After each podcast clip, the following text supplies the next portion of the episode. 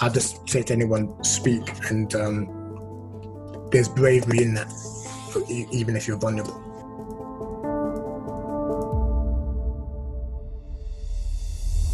Looking after our mental health at work has never felt more important for all of us. So, welcome to this very special season of the Adversity to Advantage podcast.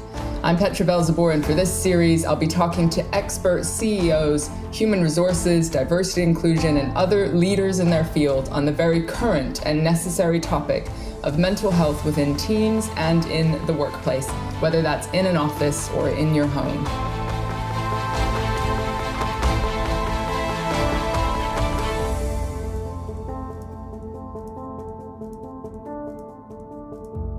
Welcome, everyone, to the Adversity to Advantage podcast. Uh, I'm very excited today in our special season about workplace mental health to invite Tony uh, Necki to the podcast. Uh, he is an account director for a business called Oracle. He's also super passionate about diversity and inclusion and is also passionate about this mental health topic. So, welcome to the show, Tony. Oh, th- thank you very much for having me. Excited to, to, to share my, my, my story. So, thank you, Petra. I'm excited too. So before we dive in, uh, we got a couple just questions that we ask everybody. Uh, so I'm going to dive in for you. What has been, if you can remember, I'm putting you on the spot, the okay. best piece of advice that you have gotten about your work or career? Networking and putting yourself out there. Uh, basically, don't be afraid to put yourself out there. Network um, expands your your knowledge, your contacts, and you see who's doing good in your field. You also learn what not to do as well. So that that's that has been um, the most important thing. With a network, you don't kind of feel on your own in your challenges.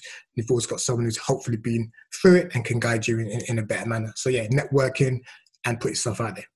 I love those because I, I would 100% agree with that. It's it's who you know and how you nurture those relationships, right? Because you never know down the line how that can affect you in some way. Um, Absolutely, yeah and putting yourself out there is like feel the fear and do it anywhere kind of vibe, right? Oh, um, that, that's it. That's the that's the outside of the comfort zone bit, which I still you know have to have challenges with, but that that definitely is the one. Yeah, yeah. Keep putting yourself out there. Okay, lovely. And then uh, second question: What have you most needed to unlearn to get to where you are in the workplace? Was there anything you had to unlearn, conditioning, ideas that actually held you back in some way? Yeah, my, my, my thoughts, beliefs that I, I, don't belong in a corporate environment. so that that that's uh, that's on learning every day. That somehow, you know, yeah, just maybe don't speak the, the, the, corporate talk, don't don't fit the the profile, just breaking through those old men, mental barriers before I even get to an interview or in front of customers, in front of colleagues. It, it's those barriers uh, that that's been put on me. I put on myself. Well, probably a bit of both. Yes. They're, they're, they're in our culture and society and our upbringing and uh, whatever. And then yeah. we, we then, bec- it becomes ourselves, doesn't it? This idea of like, that's who we are or where we fit. Yeah. I'm with you on that one. Uh, I didn't go to school as a kid because my parents traveled all around and thought the school of life was much more important than actual education. That Thanks. sounds pretty cool. well, it does to the outsider. And actually, there now I can be like that networking and putting yourself out there. I probably had a head start because we were always engaged with other people in some way. But yeah. the belief system of you're not smart enough to be here right? Mm. Like I, I remember uh, I'd been going on stages and doing keynotes and all this stuff for a while. And then they asked me to come to a very prestigious university. Yeah. Holy shit, a university. they are the smartest people, professors yeah. who are in that audience. And I was thinking, I was just going, I don't deserve to be here. Like, why am mm-hmm. I speaking to the, the, the education sector? Like, yes. what do I know? Even though I had a master's degree at this stage. wow. so, so, people were like, what are you talking about? Like, you've been doing this. Like, I made up for it as an adult, right? Yeah. Um, but it's funny that belief system can just be so heavy or intrinsic inside of us. Ah, it's the most powerful thing, good or bad. You know, if, if, you believe in yourself in a positive way, then you excel, and equally, it's destructive if it's if it's uh, unfortunately negative for for the person. Yeah, yeah. Yeah, so um, I'm going to dive into all of this stuff. I'm so excited about this conversation. Um, so let's just jump uh, jump into the topic about mental health at work. So this okay. idea around, you know, um, the, the depression is now the leading cause of disability worldwide, uh, and there's a lot, especially in the corporate sector, this feeling that you've got to show no weakness, um, mm. stress is you know stress is just normal. You should just deal with it. All this sort of thing. What do you see within the corporate sector when it comes to this topic of mental health? Yeah great question. Um, i think that, that there is a taboo still there. Um, i think there is a lot more work that was being done positively. So a lot more focus around you know mental mental health day and mental health week um, where employees are doing blogs and and uh, you know employees are speaking about uh, their own personal challenges. But i think in general it's still not often spoken about you know if it's stress and challenges it's to do with the specific work. So if, if it's in sales it's you know the stress around obviously hitting target pressures from senior managers um, pressures from customers you know you, you, want them to to meet your time scale to you know land the deal. So, so you have those kind of challenges which if you're not doing well can be seen as stress but then you have outside of your work bubble that can affect the the employer and i think that's not often spoken about in terms of how that can affect somebody working to the best of their abilities. So i still think that a lot more needs to be done um, around you know people feeling comfortable in a safe environment to talk, to talk about you know i'm struggling today actually so i might not be as productive as i as i need to be. I st- you know i still think that generally can't be said in the workplace um, and certainly you know other team members may not understand and be like oh why has this person got days off or why they're sick? So i, th- I think it's still quite secretive you know. A one-to-one discussion with the manager is fantastic if you've got that support but outside of that to the wider team it's still kind of unknown. You know that's maybe a, a colleague who's gone through some challenges outside of work that's affecting their productivity but isn't it interesting how you could go easily if you had, you know, I've got diabetes or I've got I broke my leg in a skiing accident or, you know, I've got a physical health condition or my mom's got um, cancer or, you know, that some of these are still, it's easier for somebody to go, oh God, of course, like you, you've got to recover your physical health and before you come back. Like, why do you think there's such a difference between the, the mental health aspect? Like, hey, I've got depression or I've got seasonal affective disorder and I just can't get out of bed this morning. You know, why do you think it's so different? I think because it's um, very pers- personable to the individual. Um, so I think it's, and, and then it's like, how how do you box that? You know, for, so for example, uh, I'm into sports. So I watch a lot of Sky Sports News, uh, probably too much and very religiously because it's always it's repetitive. If you watch Sky Sports News, it's the same news you hear at 10 o'clock that you hear at 1, 1 p.m. or what have you. But what you'll find there is there's a lot of, you know, footballers have been recently speaking about um, the mental health that they've had in terms of, you know, always trying to win and then, you know, not making the team, etc. And even though that's, you know, that's a unique challenge for that sports person or that footballer or that athlete, it's it's still quantifiable in the box. Oh yeah, sports. Okay, you're right. Okay. Oh, so they, they didn't win, so they weren't good enough. And and I think even then people are sort of trying to understand that. But I think where it's very vast, where it could be like um, you know having an argument with with a partner, which then leads to triggers where somebody thinks, okay, well if they're not being a good partner or a good husband or or, or, or a good good wife, then they're failing at that, then therefore it has a knock-on effect on maybe their children or their relationships, their friendships. How, how do you bring that into a discussion, and how do people understand that? Because I think you, you, get the the general um, uh, message back in terms of you know everyone everyone everyone's down in life just just kind of deal with it and, and move on. Whereas if it's a, something to do with sports it's oh, okay well i haven't been that sport athlete so yeah i can understand. And i just, I just think people find it easier to understand that than a very personable challenge and issue that might be relating to the past that still affects them today and that takes a lot of self-awareness anyway yeah. for a person to understand those layers of triggers and behavior whereas yeah. many times if people don't have that awareness they might not even know what's going on themselves to effective and then there's a layer of not being able to ask for help for it you know yes. Um, so, so there's that self-awareness piece, which I know we're going to go into a little bit when we get into to your story. But I'm curious, like in the corporate sector, if someone's physically unwell, so just that yeah. comparison again, how long, like, what's the cutoff point? Do you think for for people's empathy? You know, like mm-hmm. if if I'm off for two days, all right, fair enough. If I'm off for a week, oh, you're starting to let the team down. If I'm off for two weeks or three weeks or something more long term, maybe there's more kind of whispering behind closed doors or a bit like, oh God, they're not tough enough. They can't hack it, especially in sales. Like yeah. I see of all the industries, because we work like across loads of industries, sales team like i'll be in an organization where they've got the well-being piece and whatever and the sales guys are not allowed to go to it they, yeah. they're, they're, not allowed to go so wow. so it's like the culture within the culture yeah. right where they're they're they're like you got to hustle like you chose to be in sales so yeah. you've got more than anyone have got to hustle. Anyway, I threw out 10 things there for you. But one is what's our time limit on empathy when it comes to physical health, even? And the other one is like, do you see nuances in the sales team, I guess, where it's even more, you know, toughen up, show no weakness? Yeah, it, that's, it's, it's interesting. I, I think uh, it all depends on the environment. Uh, the, so the, the company, the culture, and uh, the manager. So, you know, across my sort of uh, professional career, yeah, I've been involved where you know you overhear you know someone's been off for two three days and then and then there's whispering. If it tends to be longer, um, if if I've uh, witnessed that, then and particularly if the team don't know, because again, as I said, there's a lot of, and rightly so, one-to-one conversations. So then the manager will, will um, you know, discretion will. That's a conversation between the person and that employee that's off.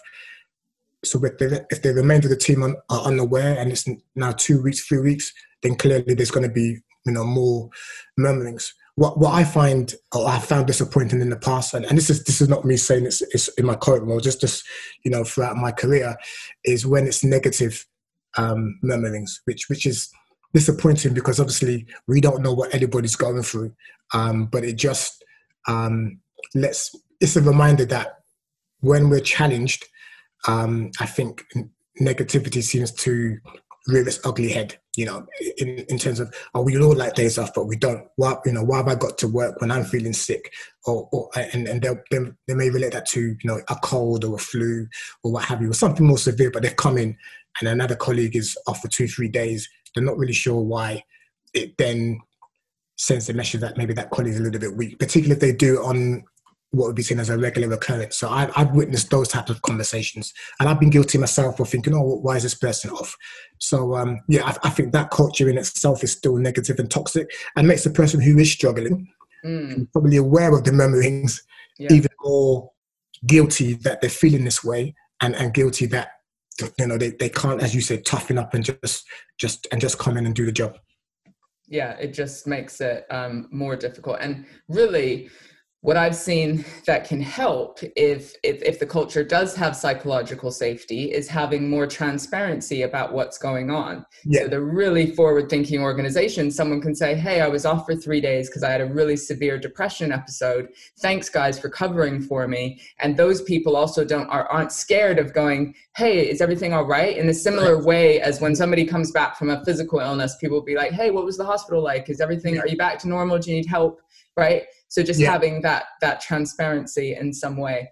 Um, any any ideas on what makes a good leader so so you talked about that person having the conversations with the individual or maybe supporting the team when it comes to to the the kind of i, I say mental health like really broadly as yeah. kind of the health of our mind or, or like you said our ability to function. What if we've had that relationship uh, argument or our kid is struggling at school or a whole host of our parents sick or a whole host of normal stresses of life um, what do you think a leader can bring to the table? What's their responsibility?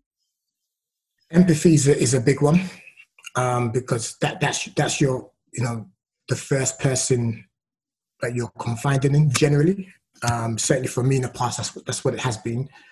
Um, and it's scary, right? Because you're you're not calling up saying you have a, you have a sore throat or you know bereavement or anything like that, which are all serious in their own light. You're you're talking about some mental issues that you're struggling with. It's it's not allowing you to focus, and then you, now you're going to speak to um, a manager who's already got expectations for you to deliver, um, and I know for me, when I had that conversation, I was already thinking that I'm not delivering. I was already in a negative place and very paranoid about how I was being perceived, which, is, which actually uh, was part of the illness. Um, so you're scared of being judged. You, you, you, you're automatically thinking, oh, is this going to hinder my progress? Um, or, mm. you know, so when the manager was able to show empathy, understanding, and even, you know, to their credit, give their own examples of what they've been through, to, to show that they sort of understand. Um, that helped. That that took a lot of pressure, a lot of that paranoia sort of went away. Um, and then it was, it, then it felt a, a, little bit like a, a mutual agreement. Like they weren't going to tell the team, you know, why I was off. Uh, it was, it was uh, an agreement, but equally, you know, they were there to support if I wanted to tell the team um, as, as such. But uh, I didn't choose that that route. But that felt that okay, this manager has my back and has my support. Um, and I didn't worry less about you know my role within the organization moving forward. So that that helps. Giving, empathy is a good point. So empathy, but also what I'm hearing is autonomy and choice. So yes. saying, hey, I can tell the team something and support you in that more open route or um, you know i'll respect your privacy and and and it's again it's that transparency but giving you the, the person who might be struggling the choice about what the next steps are Yes, and, that, and that's exactly what. Yeah, it really felt like that. That there were, you know, if I wanted to do that, they'll support me. Um, so it felt like a conversation. Supposed, to, okay, so this is what we'll do. You know, you, you take five days off and come back and everything's okay. It felt more as a, a two way conversation. A bit of both. That, yeah, that's yeah. important. That's important. So, so now everyone's super curious they're like, we're getting some hints now that Tony's been in the situation yeah. where his own mental health struggled, uh, it, it, took a struggle, took a hit in some way. So I'd love to just go, dive into that middle bit of our conversation, which is why is this mental health topic important to you? Tell us a little bit about your story. Yeah. Um, so in respect to work, I, I, I have been you know, uh, signed off before. Um, had struggles where I just wasn't functioning at all. So um, had challenges at home um, with, with relationship with my with my wife. Um, but deeper than that, it was just um, issues that were coming to a head. Um, so it, it was a case of wasn't being productive. I was at work, but wasn't really there. Um, wasn't involved in well I, again I was present in team meetings and team conversations and the, you know the office banter but wasn't really there. Um, and I started to to feel it and know it myself. And as I said the paranoia then started to to really rear its ugly head because I started to think uh, can people really see through me? Can they see through this facade that I'm giving off that everything's okay and smiley Tony um, and, and it, it really made me withdraw a lot so started to be late for work, late for team meetings, didn't want to go to uh, team conferences where then you had to um, network, you know, with, with, other colleagues and talk about how work's going. Did not want to do that, dreaded it. Um, so I had to really tell my manager, look, this this is what's going on before they start to suspect what, you know, why is Tony late, continuously late, and and uh, challenges like that. So um, that was hard. Uh, I felt embarrassed, to be honest, that I'd, I'd let it um, overspill into my work. Um, and yeah, I, at that point, I thought that that's it. They'll say, okay, that makes sense. You, we'll, we'll let you go. so, you know, so um, and which was not the case, but it, it, it just the, the, speaking out. And and don't get me wrong, we, you know, there, there there were a lot of um, uh, you know employee assistant programs where you can call and and, and speak to somebody um, more in that did, Did you ever level. utilize those? I did. Um, there's only so much. Um, you, you can deal with that, I think. And, and again, it's down to trust because even though it is private, I just, my paranoia was really strong and I sort of felt like this will go back to my manager, though I know full well it doesn't, but I just wasn't maybe in that right headspace to to really utilize it. Um, but they go through like a protocol where they ask you a series of questions on a scale of one to four. You know, wh- where do you see yourself, and then one to five, etc., etc. And I, I scored quite high, so they said, okay, well at that point you need, you need to actually go and seek some medical advice and um, and so on and so forth, which I which I then did. So I went through the counselling sessions and and um, you know pres- prescribed um, some uh, antidepressants, etc. as well. Yeah, yeah. Um, I'm curious about that word "embarrassed" that you used, where yeah. where you you know, the, and I really relate to the energy that it takes to look happy Tony. You know, yeah, for me, yeah. it was happy Petra. Like what sometimes the, the times when I was actually the worst, crumbling behind the scenes, I was like makeup on, put on my best clothes and look like I'm completely present. Like I'd work harder on the outside so that people wouldn't see the inside. What yeah. were you, you, Yeah, you get. You're we're on the same yeah. page there. uh, which is why often people can't tell that people are struggling. Absolutely. they're all yeah. like look for the signs and symptoms over time you started being late and that you know but i imagine there was like a good like months even of, of lead up to that um, what was the embarrassed just tell me a little bit more about that for me i'm i'm very um have a lot of pride so to, to, to even say i'm struggling it didn't compute with me. Like I was, the, the words were coming out my mouth, but I, I, I was in denial as I was saying it. So that was embarrassing to even say I need help. Like I, I struggle to ask colleagues uh, for help now in to do my role. Yeah. Not, not, you know, like oh, t- t- yeah, where can I find, uh, you know, the the quotes for, for this product and where can I find more information? I like to try and source it myself. And if, if I really can't find it and I've exhausted every avenue that I know, then I'll ask. So then to then say to to you know my manager and to share with colleagues, no, I'm, I'm, I'm it's just I'm, not part of that culture, that that conditioning. I think when we yeah, were at, yeah. at, the beginning, it's like you're a, you're a man as well, and I think there's an extra pressure on men to to just kind of be the fix it guy and like know stuff. Um, yeah, absolutely, and and, and it's yeah, and, and it's the image I'd, I'd created for myself. You know, like um, I like the idea of people liking me. I like the idea of um, being uh, seen as positive or being seen as remotely smart.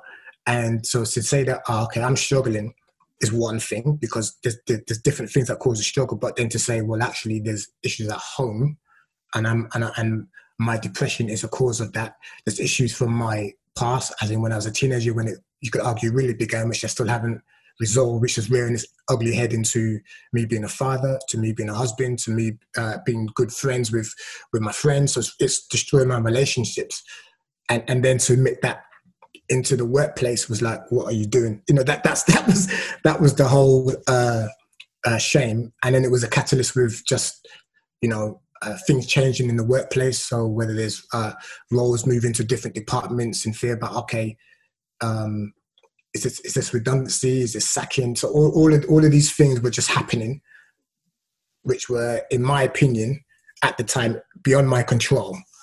It, it just, yeah, it was that will have a, a breakdown, you know, so I needed to then speak. And even that was, I said that, so that was the whole embarrassing um, process was admitting to, because before admitting it to work, I had to admit it at home. I had to have conversations Ooh. with my children, my wife, my friends. Exactly. So I had, do, I had, to do, all of that. So it was a whole narrative of you're failing. It's basically what I, it's basically how I just processed it. You're, you to admit it. Yeah. Yeah. That, admitting it was, I, but didn't feel like strength uh, at all. It was failure. It was admitting that you're a failure. And now, now people are going to help you to not be a failure, which that in itself, as I said, felt embarrassing. So that was the whole process in my yeah, head. Yeah, yeah, yeah. And um, and, and I'm how long? Do you remember like how long the lead up was to you actually? I mean, I you kind of said since you were a teenager, probably a whole lifetime of lead up. But when things were like you, you mentioned depression, like when things were were really not quite right and were affecting you, you know, in the build up to having to say this. Uh, I'd say maybe two to three month period. Uh, and, and you know, and those two to three months was just fighting it, denial, fighting it, making it work, and no, no, no you know, every day was I've got this. You know, t- today's the day where like that I'm gonna it's gonna change and yeah, you know, and hoping. Yeah, absolutely, and and doing it my way, which you know, which would my way was just what I've always done. So it might be the, uh, you know, the the, the, the sick day or not being productive, but nobody knows because you, you've, you've, you've, you've worked out a system where you can show that you're working, but on your own, you're, you're going through turmoil. So hiding that was yeah, that was a whole two month, three month period, and then it was just like nah, that, that just yeah, but basically just had to do it. Um, this yeah. is just a really powerful highlight to leaders or managers that might be listening um, of what's going maybe going on behind the scenes that is affecting productivity if you don't create psychological safety where it's safe to maybe yeah. talk about some of these these things beforehand so i'm curious just on the home front and the personal front, whatever bits you're you're obviously comfortable telling us about. Um, you, you mentioned depression. Like, what mm-hmm. else was was have you battled depression for much of your life, or was it like? Yeah, yeah, um, yeah. I'd I'd I'd say so. Um, Without maybe realizing that that's what it was, but yeah, that that that would be it. I mean, I'm you know. Um, I left home quite young. Um, I left home 16, 17. Uh, and that was just fundamental um, disagreements with, with my dad. Um, I say, and I say it like that, not to not to blame him, and I say daddy because uh, my mum left home prior uh, when I was really, I say young, like ten ish, um, and she had challenges with mental health, which which are vivid, not no more than vivid. There's strong images in my mind. Um, the challenges she went through. Um, you know, she had severe mental health issues uh, where she had to be, you know, sectioned. And I remember that vividly. And then I remember having a lot of anger. I remember blaming my dad for that, etc. And then when she finally got better but left, I blamed again blamed my dad for that. Um, we never our relationship never really recovered from that. Um, I grew up having a chip on my shoulder and just wanting to prove him wrong. So, you know, if he said I was hanging out with the wrong friends, I'd hang around with them more. if he thought I was doing well in school, I'd rebel. Um, so it was just, it was just um, anything that I felt I could do to somehow uh, show my disapproval to him, but it was harming me really. so um, that was a challenge. So, so I left home to try and figure life out for myself because I thought I don't need him. Um, and that, that was, that was really probably the beginning then of, of this. You could argue the, the wheels were already in motion, but in terms of um, a small sense of awareness, it would be when I was now living on my own because I had a, I had a lot of time to think, I had a lot of reflection, a lot of flashbacks, and they were all negative um, images, negative memories of stuff that I've done, which I think embarrassed myself, which made me feel worse, made me feel like I wasn't lovable, um, tried to toughen up, change my persona, all of those things. And, and, and that, that's, as I said, I'm 41 now, so 17 years, I'd say. So probably so, so from 17, started to really realize. So you could say for 24 years, on and off, working on a system which covers my cracks and my layers, mm. um, without really maybe dealing with it all.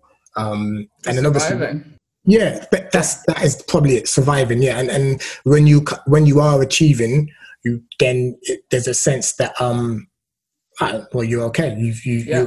You you've done it, you know, and and, and stuff. So that's you kind of to ignore it for longer. The yeah, pain, yeah. maybe, and the hurt and the shame. You use the word shame. Yeah. About you know your part in things, and you just get to avoid in order to survive. So so many of us do it, right? Yeah. Um. And did you? So you're talking about pretty striking things. Your your mom's getting sectioned. She then mm. leaves really really early on, and of course the the, the sort of uh, feelings that are left between the relationship with you and your dad. But yeah. was that were, were there like did you know at the time that it was a mental health thing or that your mom was um, that like did you understand the context around mental illness because of your mom? Or was it all like a, a bit stigmatized of like oh she's crazy or she's this or we don't un- we don't understand what's going on? Um I didn't understand. I was I was aware, but didn't understand. And what's what's interesting is my my um, you know, my my dad is a, a psychiatrist by trade and, and hypnotherapist, etc. So I, I didn't really appreciate what he does. I'll be, I'll be honest. Uh, and he, he writes a lot of books and, and studies the field. So I, I wouldn't really understand what he was doing. Um, That's kind of fascinating, though. I think everyone's thinking right now. Oh, yeah yeah. fascinating. well, that, that that that to me um, compelled my embarrassment, to be honest, because I was like, my dad is a psychiatrist and helps people uh, with and, this sort of thing. Yeah, and then there's me struggling. So that so so that that was shame before even um, admitting it to anybody else. Like I can't I, I can't tell my dad this you know yeah. so, so, that that so that that compelled it even worse to be fair but um yeah but in terms of my mum no, not the first time because she, she, you know, she would say things like, you know, she's she's seeing people and just just stuff that she didn't understand, um, but knew something wasn't right because you just get a sense that your mom's not smiling, she's not happy. Um, it's a bit scary as a kid, though, when oh, when you have was, that uncertainty and your parents are meant to be your rock and like know the answers, and now they're yeah. like, you know, um, a bit fractured. Yeah, hundred percent. That that that I mean that that is probably my biggest fear to this day is is you know uh, losing my mind because at that point my mom didn't know who like who she was really. Um, but she's living, which is you know. So you see you see a woman walking around and what have you, but she's not there, you know. And and and to know that that can happen to somebody who hasn't done any harm to nobody. As far as I'm, I'm concerned, she's she's you know she she's God to me in a female form, and then she's mm. just broken. And then, as you said, your parents are your rocks, and then that marriage is broken. Was like, whoa. So I felt alone from then, and then decided I don't trust nobody really, and, and that, that's that's probably been the biggest thing. So my distrust came from there. I started to have you know thinking things that I just thinking things differently and seeing things differently and then believing it myself. I didn't want to share my thoughts and ideas with nobody. So it's all in my head and I have to sort out myself. Um, but my fear is, you know, to, to, to be old and lose my mind and not know who I am. That I just, and that definitely came from seeing my mum um, just change yeah. and break down. So yeah. Yeah, and also I'm uh, I'm being reminded of our first uh, sort of question around um, uh, you know what are the things that you've learned and what did you have to unlearn that barrier of you know I don't belong in a corporate environment. But I'm I'm curious where you do feel you belong with that kind of history. yeah, that's a great question. I, I um. Mm, that's a great question. Even now, I'll probably say to you, I, I, I I, would say I don't know, but then I'll say what, what's interesting is um, for me when I was, I'm going to say maybe 11, 12. Yeah. That's probably the age it feels to me. But I remember saying to myself, because I used to talk to myself a lot when I was younger in the space. I grew up with my sister, but we didn't talk about these things. Um, she she sort of decided um, this is not happening and shut it down and didn't speak about survived it. in a different way. Yeah, absolutely. And and I, I was more, what are you guys doing? And what, what you know, what you know, whatever. But I remember saying to myself, um, when I'm older, uh, I'm gonna get married, um, have children, and my marriage will last forever.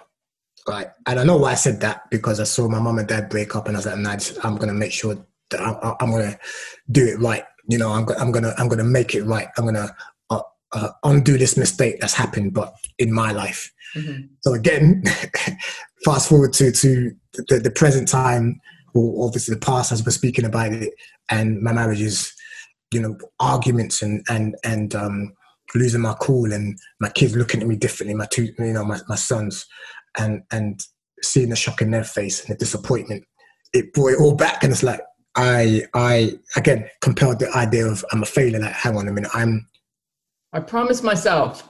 Yes. I said I was going to do it different, Correct. and then we're in the cycle. Correct. And and and to me, that it just came from nowhere, you know, because to find out when you're young that your parents have been separated for eons, but living together to, to in the same house to raise you and your sister, you know, you find that out when they're, um, you know, going over custody and stuff like that, and you feel okay. And then, as I said, make the promise, make the vows, and then repeat the mistakes basically you know and not yeah. knowing repeating the mistake and then it just hits home because it comes out through the through, through the voice of your wife the voice of your children yeah that's the scariest thing isn't it? The, the repeat. Also, like just cycles of abuse. And I'm not saying anything about uh, abuse is a strong word. I'm, I'm relating it to, to my experience being raised yeah. in a cult and control and black and white thinking and this is the way it is sort of thing. And I'm yeah. like, I'm going to be liberal. My yeah. kids are going to have the beauty of choice, critical thinking, education, all the things. Like we want to veer to the opposite, right? Of what the flaws of our parents. And, and then I became alcohol addicted, angry, um, judgy, black and white. You're a reflection of me, kids. Yeah.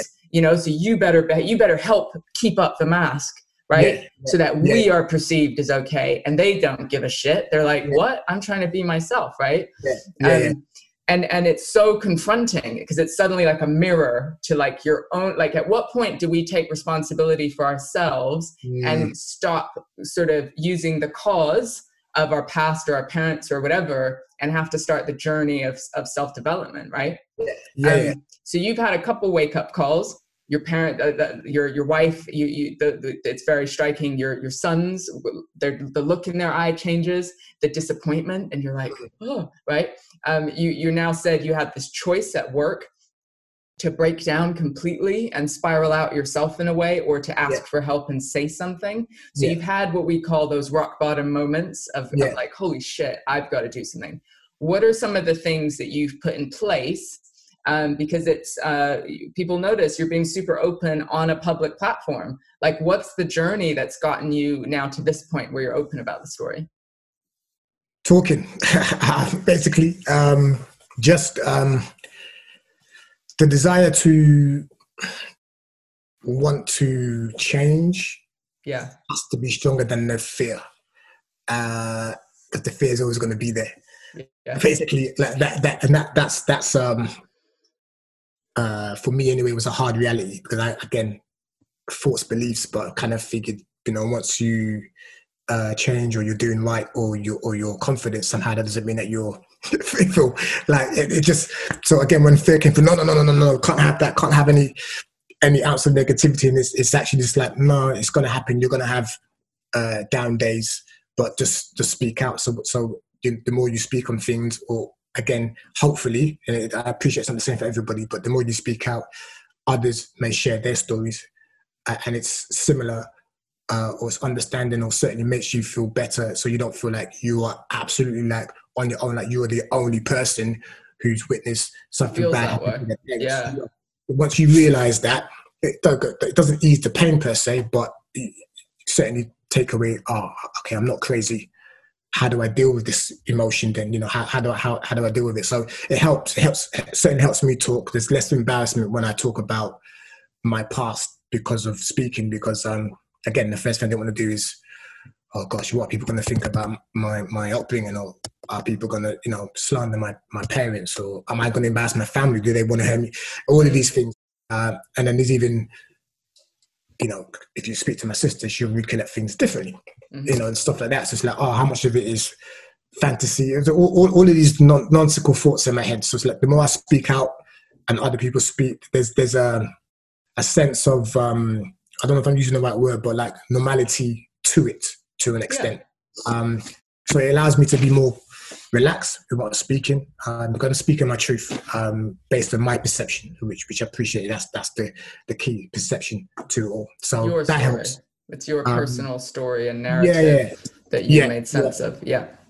So, but definitely talking because talking, you just don't know where it leads. Like I'm, I'm talking you, talking to you today, and, and you know, and that's that's through, um, you know, a colleague of yours, hearing some of the work I've done within my within my with my within my current role now. So, and, and that's also through speaking, speaking on whether it's diversity or on change.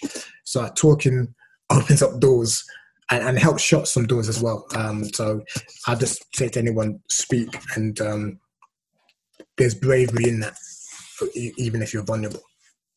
That, ooh, ooh, got chills when you said that. Because because at the beginning you were like failure, failure, failure. I didn't feel strong, you know. And sometimes the bravest things we don't feel brave when we're doing it. We feel Yes. like we're desperate and we're crumbling and all this sort of thing. Yeah. Um, but but that was just a powerful um, statement around bravery and talking. And you said you you did some counseling. You've I, I know that your your personal development hat is securely on you know Yeah. just like um, practicing uh, sort of reading and and i guess uh, practicing these things in your relationships as well like how do we get vulnerable there i'm, I'm in a relationship for the last 18 months and my god they can be uh, they bring up everything right Yeah. so it's the place to like see everything but also have a witness to it so we have this opportunity to heal in a way um, Yeah. through the tough i don't know what's what what have you learned there Wait, uh, still healing. That's what. That's what. Right. That's what. That's what. a lifelong journey Oh yeah, yeah, yeah, yeah, yeah. It, it, because um, the, the the the truth comes out in many ways. Um, yeah, I know, right? Oh, God. you, know, you know where I'm going with that. It, doesn't. It doesn't come out. Yeah, it does not come out the way you want to hear it, like in lights. like, no, no, no, no. Like a, a Buddha Instagrammable saying. Yeah. Like, It- ah, no, Yeah, it certainly it, it, it, it, doesn't. Um, and and confronting. Yeah, it, and you know, it, it, it does tell me where I am though, because um, if I react to it negatively, then I then I I'm in a negative place already because I feel like when I'm at my best self, and I'm well, if when I'm at my best self, it's not even critique. If someone says something um, good or bad about me, in that I take it for what it is. If they're trying to help me, I, I see where they're coming from. If I don't think has any value, I hopefully don't try to be arrogant enough to be like, "Ah, oh, what are you talking about?" Like, okay, mm. cool. I would, I'm already aware of that myself, so I'm addressing that. So, so, but thank you for something you noticed maybe a month ago, but it's the first time we've caught up or whatever.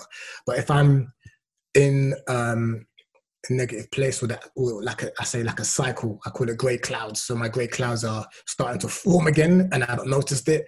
Then that's a reminder because when I'm then uh, told the truth, and I now see it's critique straight away, like default right there. How could you say this about me? Da, da, da, defensive. Mm. I get defensive, absolutely, um, mm. which is a sign that there's something brewing that I, I haven't. Yeah, yeah, um, yeah. That there might be some truth in it.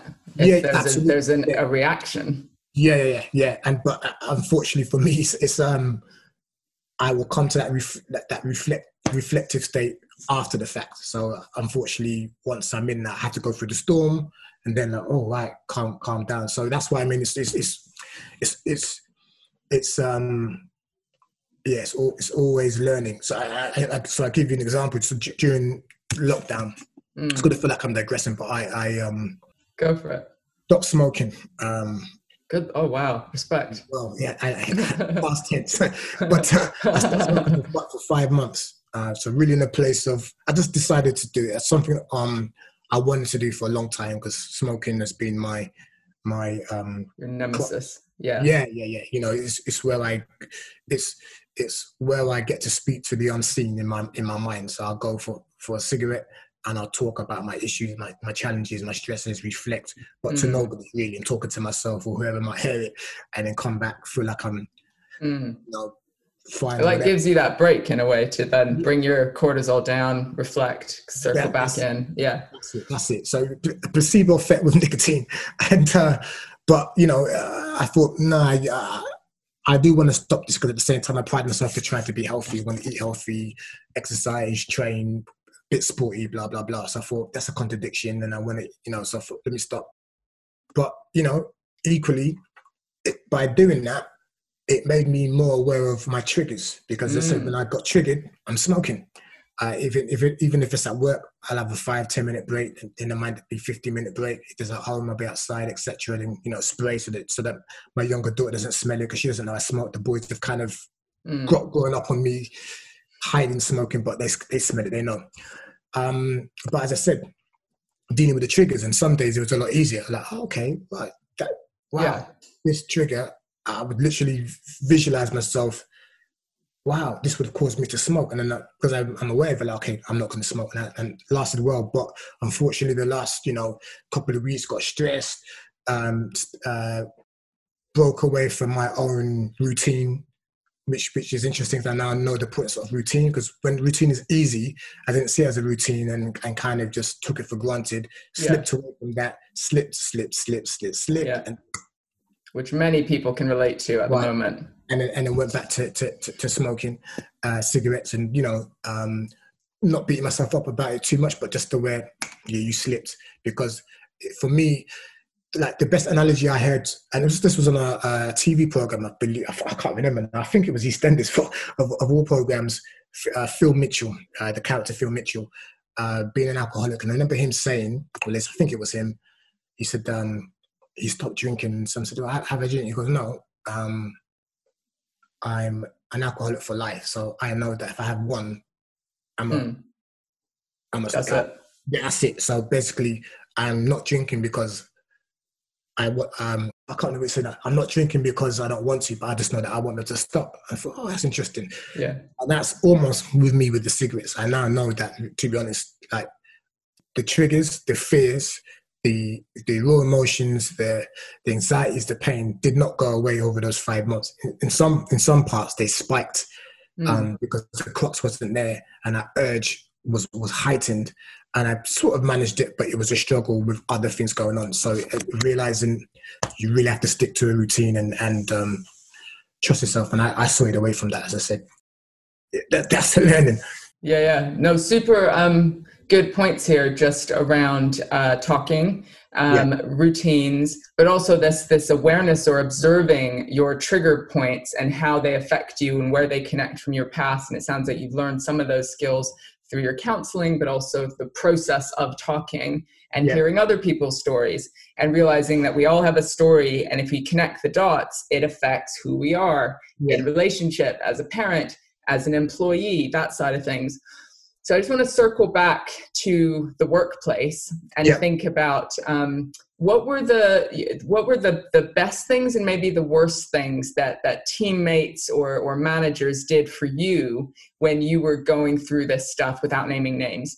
Um, so you said the the collaboration piece was probably a good thing. What yeah. were some of the maybe the good and the the less good things that that um, uh, people did to support or not support you when you were going through these things at work? Good question. Um, the good, the good is easy to remember because I, I, had, I had more good than than than bad. I don't think the bad was. That's uh, a belief. Intentional, um, so, so, I'm, I'm fortunate in that way. But I had support in terms of people reaching out, um, you know, wanting to talk, see how I'm doing, particularly when I came back. So because there's a, you know, confided in a few colleagues. So when I came back, um, I guess there was, you know, more like um, if I like seen a long lost brother, you know, that you'd argued with, there was more sort of not not that the, the hugs before went genuine, but it was more yeah. genuine. How you doing, yeah. etc. Um, because I think maybe at that point I'm I've shown them that I'm well my my vulnerable side or my my human side as opposed to just focusing on work, constantly talking about work, trying to land a deal, how we you know speak to the customers, jokes about work. This is now speaking on the on a personal level uh, and starting to open up a little bit more. So I, I think that strengthened some of my um, well friendships now, as opposed to work colleagues or people I got on with at work, but then outside of work didn't really meet with them or didn't really you know phone them. Connect. Now yeah. that that changed. That so that dynamic uh, changed, uh, which we you know so that was good. And equally with, with um, my managers at the time, more trust to be honest, because I said I, I, had an issue with trusting people.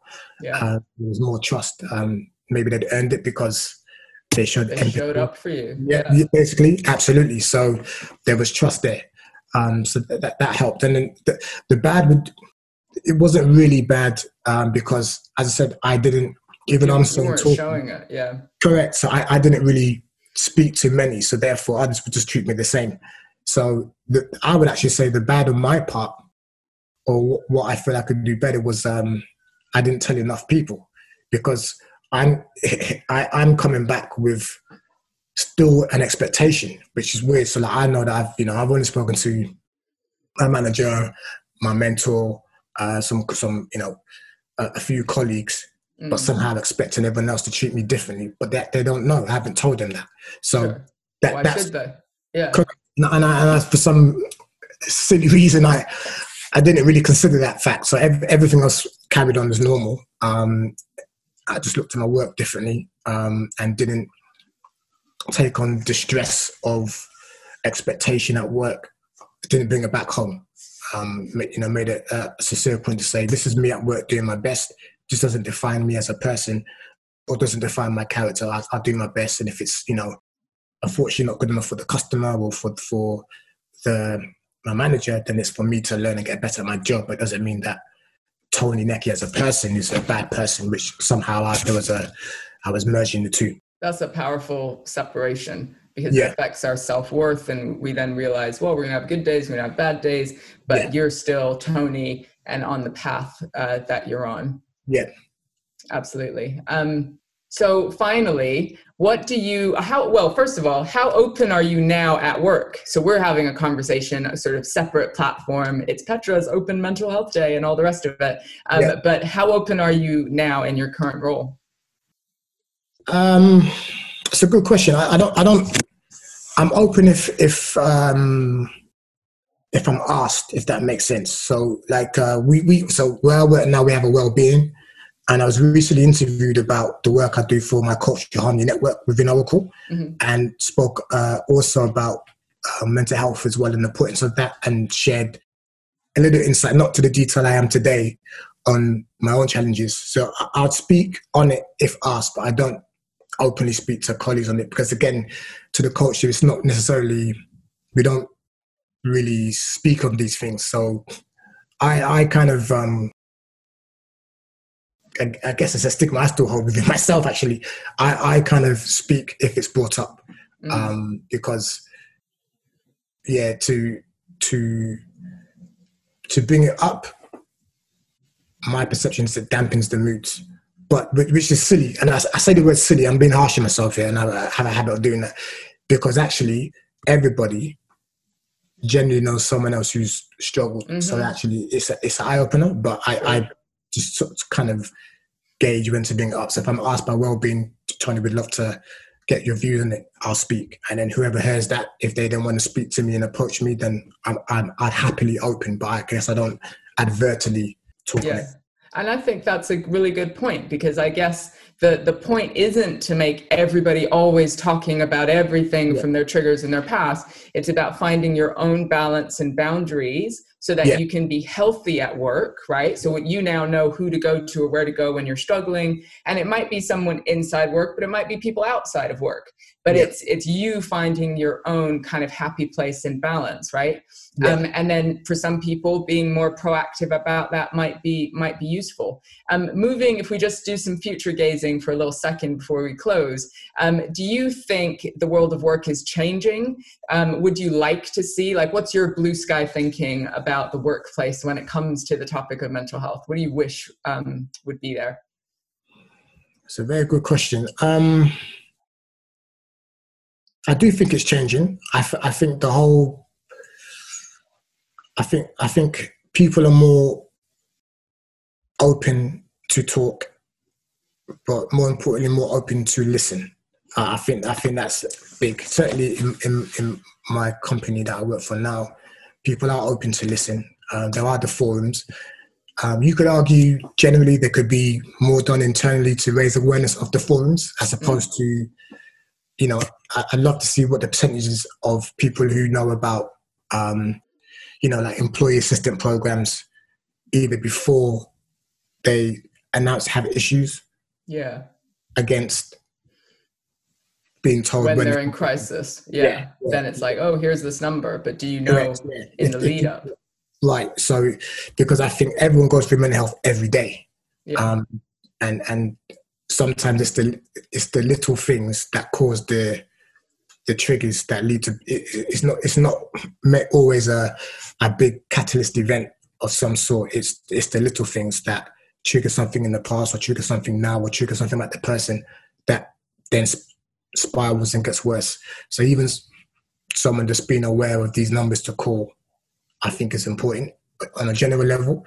Um, but going back to your point, I always thought, you know, I'm seeing some organizations, for for example, with um, to respect different religious groups within organizations will have maybe some prayer rooms or safe space. I think there should also be like a, a safe space for someone to talk within the mm. workplace. I appreciate dynamics are changing now because not many people are in offices, let's say, because uh, sure. working from home. But I think almost like a um, an on-site um, mental health advocate or or, or, or counselor, or you know, where they can quickly just have a conversation privately with somebody um, like in the check-in point, like a coach or yeah, yeah, so yeah. would be good, or, or, or even like forums at the workplace as well, where you know you've got diversity groups. One that I chair, but and again another another one where people can just come around and talk about challenges that, that they've had this week or today. Uh, I think would be good as well in the workplace, so that it, it just creates a culture of an open space. So yeah, check and put a drop-in, it could be chaired by that uh, uh, you know, counselor or mental health advocate or what have you, and they're just sharing, feel good about themselves, and um, connect with other people within the organization um, where there's connections which they wouldn't have thought of before because they just see this person as, oh, you work in that department, I work in that department, but we're going through the same challenges um, outside of work, which are both affecting our what we do at work. So I, I think more of that would be would be good across all organizations. And um, I think equally when organizations uh, have like internal conferences, um, something to do around mental health, I think would be important as well, whether it's um, to volunteer and support charities or whether it's to announce the employee assistance programs just just something just again to remind people where all eyes are going to be that this is actually important to us that we're going to mention it you know on, on this particular conference even if it's a 10 minute segment so that somebody personally could quickly jot it down tell nobody if they don't want to but then they can make that call and have that conversation i think would help a lot of people as well Amazing. So just the awareness, the visibility. Uh, Tony, we're at our time. Uh, thank you so much for, for your personal story more than anything. It's really useful to understand the experience of somebody who is struggling and is coming into the workplace and how that might show up. And the responsibility on the individual to talk about it, uh, yeah. but equally on on the manager or, or the boss to to create spaces where where it is possible. And I and I love your your thoughts just around having that mental health check-in point, that coach, that visibility, uh, and hopefully that conversation is changing. And as you say, more and more companies are becoming open. Uh, but thank you so much for your story and for being with us on the podcast. Thank you very much. You have a great day. Thank you. Thank you.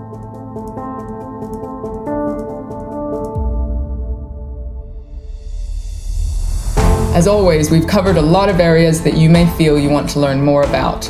If you would like a free well-being assessment for your company, email us at hello at petravelzeboer.com.